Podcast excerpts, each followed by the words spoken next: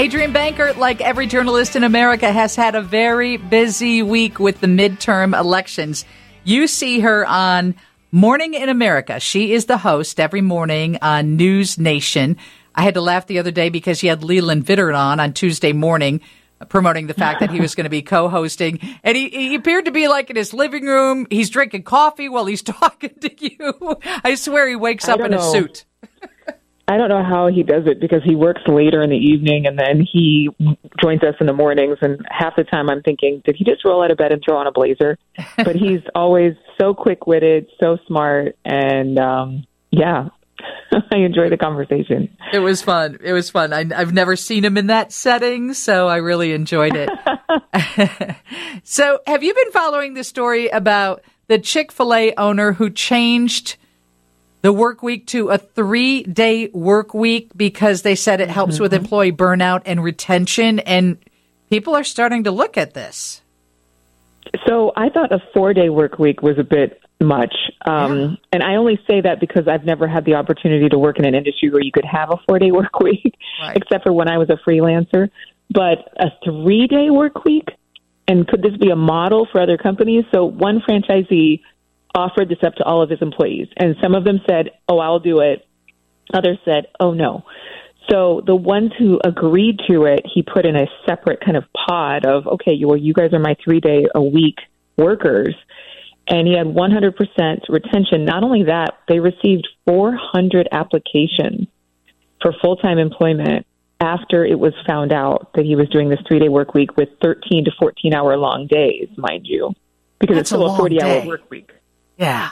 It is, but you and I both have probably worked like that before. I don't know that I'd want to do it regularly, but if I have a four day weekend, I might consider it. Yeah, absolutely. And, and that's the thing. Yeah. You got to get up. You got to get dressed. You got to be geared up to go to work. And, you know, Chick fil A is, I would imagine, a job that's fairly repetitive. You're going to get a difference every day in the customers that you interact with. But I, I would consider three 14 hour days and have four days off. Imagine where you could travel on the weekends.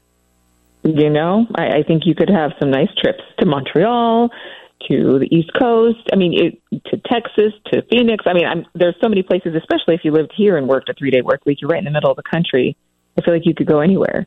I'm finding um, a lot of friends who have jobs now that work from home, and they're like, "Hey, here is your allotted amount of work for the week."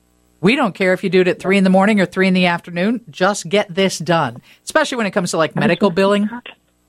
Yeah, I was just talking to somebody about this today. It was like long gone are the, you know, here's the eight hour work week and it's from this time to this time. It's more, you know, just get it done. Yeah. We've changed completely, haven't we?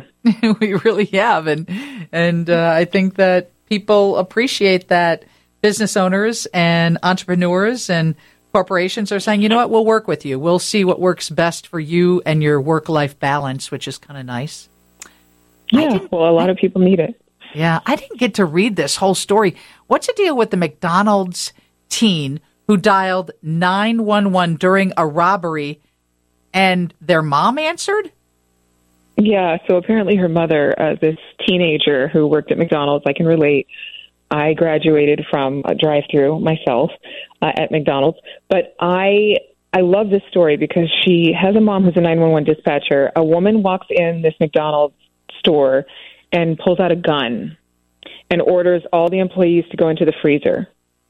And this young woman is freaking out and she calls 911 somehow on her cell phone. I, I'm trying to figure out did the lady let them keep their phones?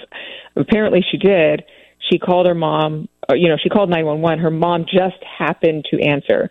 So she was able to keep her daughter calm while the police were on their way there and she was very scared. She said she'd never been as scared as she was that day. But having her mother on the other end of that phone call, I mean, what a relief. Yeah. So amazing. Yeah, I can't imagine being in that situation. I think that that stays with you for the rest of your life. We're getting a lot of text messages from people saying, mm-hmm. Hey, I'm a nurse. We've worked a three day work week for 12 to 15 hours mm-hmm. a day for the last 15 years. And they really do. And that is a tough job.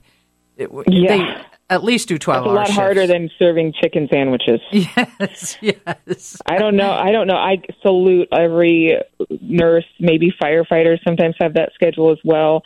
Um, you know, a number of our first responders, but for sure those in the medical field.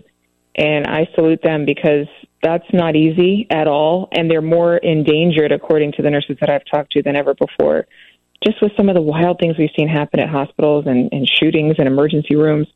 So, um, and patients who are just mentally not, not stable.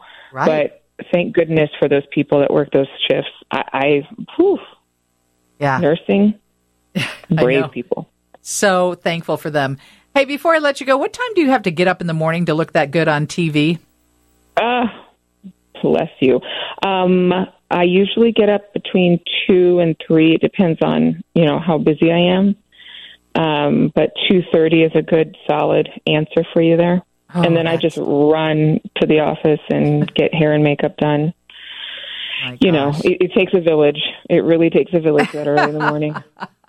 Adrienne Bankert is the host of Morning in America. You can see her on News Nation every morning. If you have Comcast, that's 223. DirecTV is 307 and Dish is 239. And I share that, Adrienne, because I have Hulu Live now. So you're just, you're there. You, you know, I turn on the TV and you're there. But I love it. when, when I had, um, I don't know, Comcast or something, I, I couldn't ever remember where to find you. So I know because you have to scroll down a little bit. We're worth the hunt, the treasure hunt. yes, you are. Thank you for jumping on the show today. Have a beautiful weekend. You too.